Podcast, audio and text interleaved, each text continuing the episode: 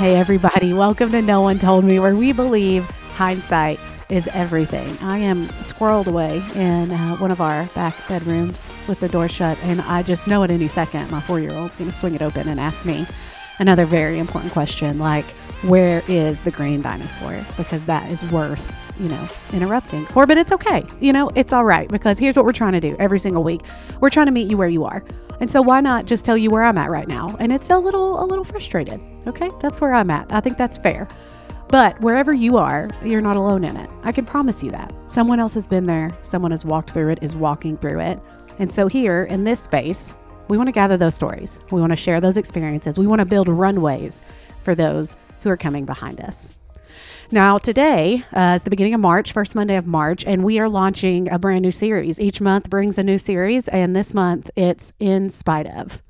So, the circumstances, these situations you find yourself in, the news that you get, maybe the season of life you're walking through, how are we called to live within it in spite of what's going on around us? Right? Because that's one of the hardest things that in spite of mentality. No matter what happens, in spite of what happens, I will choose to be what?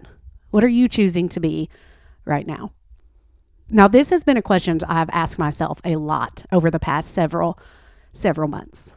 I mean, even just last week, I was standing at the kitchen finishing up the last few dishes to put in the dishwasher because you're one of two people, right? You're either the kind of person who uh, just puts the dish straight into the dishwasher, no rinsing, you know, it is what it is, it's going in, or you're the one who cleans the dish before putting it in the dishwasher. I am the one who cleans the dish before putting it in the dishwasher because you just, I don't know, I don't always trust it. You know, is it clean? Is it really clean? Anyways, standing at the sink, finishing the last few dishes, and I look up and I just say, I get it. I get it. You get what? Ryan asked me. I said, I just, I get it now the Israelites. I understand them. I told him. Okay. You know, was his response because he was clearly confused, but not shocked because, you know, it's not exactly uncommon for me to just speak out loud, out of the blue, believing that he's been following my unspoken thoughts the whole time. But I told him, I said, I understand why the Israelites wanted to go back. Even with the presence of God leading them by cloud during the day and by fire in the night, even with the provision of manna and a promised land created with them in mind, they still wanted to go back.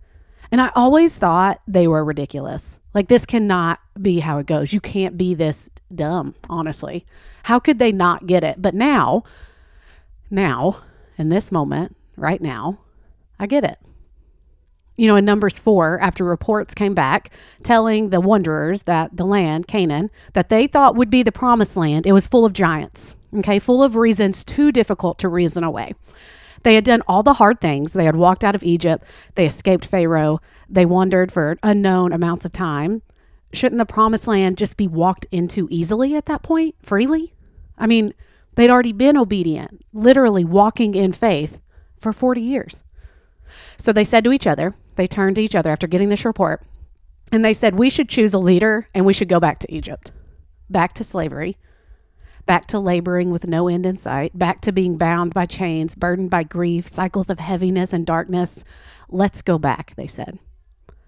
Because at least there, we knew what was required of us. We knew the way to go. There might not be much there for us, but we knew what was there, what we're up against. Because comfort is knowing. You know, they saw the Red Sea split. They saw food fall from the sky. They say God manifest himself as a cloud by day and a fire by night, and yet they ached for the known because the unknown had chipped away at their memories of God's mercy. Author Paul David Tripp, he wrote about mercy forgetfulness. He said, We all do it, probably every day. We have no idea that we're doing it, yet it has a huge impact on the way we view ourselves the way we respond to others, and the way we see any given circumstance. What is this thing we all tend to do that causes so much harm? We all forget. In the busyness and self centeredness of our lives, we sadly forget how much of our lives have been blessed by and radically redirected by mercy. The fact that God, now don't miss this part right here, the fact that God has blessed us with his favor when we deserved his wrath fades from our memories like a song whose lyrics we once knew but now cannot recall. The marks of his mercy are all over the pages of your story right now. Whatever you sit in right now, whatever you're walking in right now, the marks of his mercy are all over the pages of your story. But sometimes the wilderness we find ourselves in, the wilderness we were led into, like the Israelites, it's so big and so vast. We look ahead and see nothing. From where we stand, the landscape looks flat, desolate, and we forget. But if we turned our heads just slightly, if we directed our gaze behind us for a moment, we would see landmarks of mercy littering the path to here, to now. I stepped in my wilderness confidently. But the confidence, it withered quickly. I looked back and saw only what I gave up, not what God gave me. A friend and wonderful mentor when I had my hand on that gear shift and I was ready to throw it in reverse. He said, Callie, don't look at where you're leaving. Look at where you're going. The promised land, a place built with me in mind, with every question, fear, worry answered. But it's only found, it's only found through faithfulness. It's only found through continued, sometimes tiny steps of obedience on a path He's walking with us if we are constantly in pursuit of Him. The wilderness can result in intimacy or distance. Ultimately, we are the ones who decide. Draw near or draw away, lean in or back out. Are you grasping at anything to get you out? Or are you heading in deeper? So let's find out. Let's talk through it. Just a few questions. Are the fleeting feelings of your heart driving your decisions? Right now, when you have decisions to make, when you look at the future and you know you're going to have to decide something, are the fleeting feelings of your heart driving your decisions? When presented with a decision, are you deciding what's next based on worry or fear, uncertainty or guilt? Maybe it's shame or anger or resentment. Maybe you're deciding based on lust or bitterness or jealousy. Because truthfully, each of these is a sin. Each of these calls us out of living the way Jesus designed us to live. So that makes it sin, right? And if we're making decisions out of sin, which let me be clear, we all will do at some point. We are in a broken world with broken people. These things are not avoidable. But if we are making decisions out of sin, then our decisions will only perpetuate the sin in our lives. Okay, we will find ourselves on a merry-go-round. We will see the same sights over and over and over. And instead of walking forward, we are only walking in circles. And we may get a moment of relief, a moment of release, but we don't make our decisions based on what will bring relief, on what will get rid of a feeling. We make our decisions on what will bring healing, and that's only ever Jesus. We decide based on the promise that He only wants good for us. That is His plan. However much it hurts, if you are wondering, what is He doing? How is this all going to work out for your good? That's the answer. That's all you need to know. You don't need to know each step. You don't need to know where you're going to end up. You don't need to know what the promised land looks like. You just have to know there is a promised land. The story he's writing for you right now it can only be good. However much it hurts, however much it doesn't make sense, however much you want to see how it plays out, his plan, his story, it can only be good. So we remove the sin that drives our decisions and we lay it at his feet and we ask him to take it captive, to forgive us. And then we look at the decision through the eyes of Jesus. In this scenario, what brings him the most glory? What brings the good to others? Will this produce more fruit in my life or will it wither the vine? What does walking in faith within this decision, what does that look like to walk in faith? What will it look like in three weeks, three months, three years? Count the cost, friends. Always count the cost. The cost to you, to your people, to your relationship with Jesus. Count the cost. And as you're presented with opportunities out of the wilderness, which you will be, are you believing that every single door opened is meant to be walked through? Every good opportunity, every door swung wide open is not a way forward. Sometimes we just turn them into escape routes, our way out of the wilderness. We let desperation drive away God's invitation into deeper waters. A job offer that maybe makes your stomach turn a little bit in not great ways. A relationship that's not quite what you dreamed of. A yes when your soul is shouting no. Over the past four months, four doors have swung open in my life. One was slammed shut, which in hindsight was a relief because it was early on in this wilderness that I'm in, and I hadn't learned yet to count the cost. But the other three, they stayed open.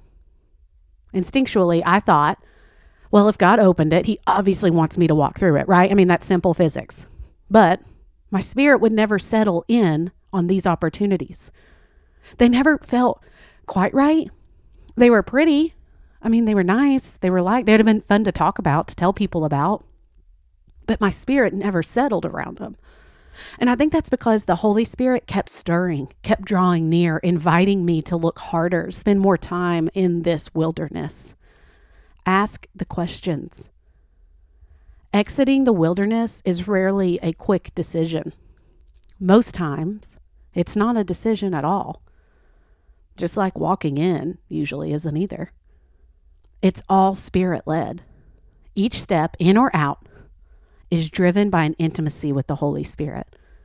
The same Spirit that guided Jesus into his own personal wilderness, that guided him to the cross, that laid him in a grave, and that rolled back the stone.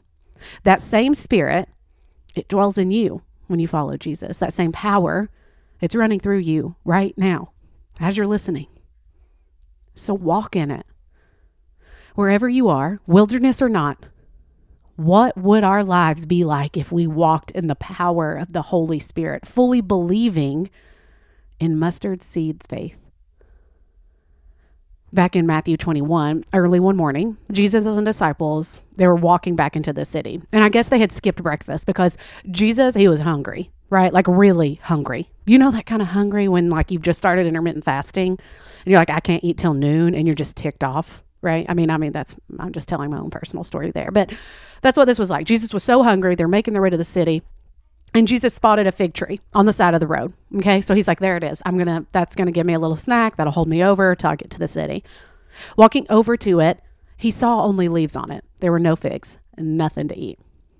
And I mean, at that point, he's hangry, right? I mean, it's Ryan and I went on a date uh, like two weeks ago and where he wanted us to go eat. And I like when we go on a date, we go Mexican food because I just nothing speaks to me like chips and salsa and a diet coke. It just it stirs my soul, right? Anyways, we're heading out. We're going to eat. And guys, I'm so I was so hungry when we got in the car. And where he wanted to go, I just knew I knew there was going to be traffic. And I just so sweetly, just because in in the sweetness of my spirit, said to him, "Hey Ryan, if we hit traffic." And we are delayed from eating anymore, you will not like what happens in this car. Okay? I just I mean I felt like he needed he needed a warning. I mean that's fair, right? But that's where this is. Like Jesus is like I'm starving. There's a tree. I'm going to eat at that tree. Walks to the tree, no food, no figs, nothing. Okay? And so Jesus just looks at the tree and he curses it. You know, scripture says that he it immediately withered and died. As soon as Jesus saw there were no figs on the fig tree, he killed the tree. Okay? And the disciples, their minds were blown because it it withered immediately. There was not just like a drooping in the leaves. No, the tree died right there. And the disciples, they're like, "Hey, how'd you do that?" How did it how did it wither so fast? And Jesus responds in verse 21 of Matthew 21. He says, "Truly I tell you, if you have faith and do not doubt, not only can you do what was done to the fig tree, but also you can say to this mountain, Go throw yourself in the sea, and it will be done. If you believe, you will receive whatever you ask for in prayer. If you believe, if you are spirit led.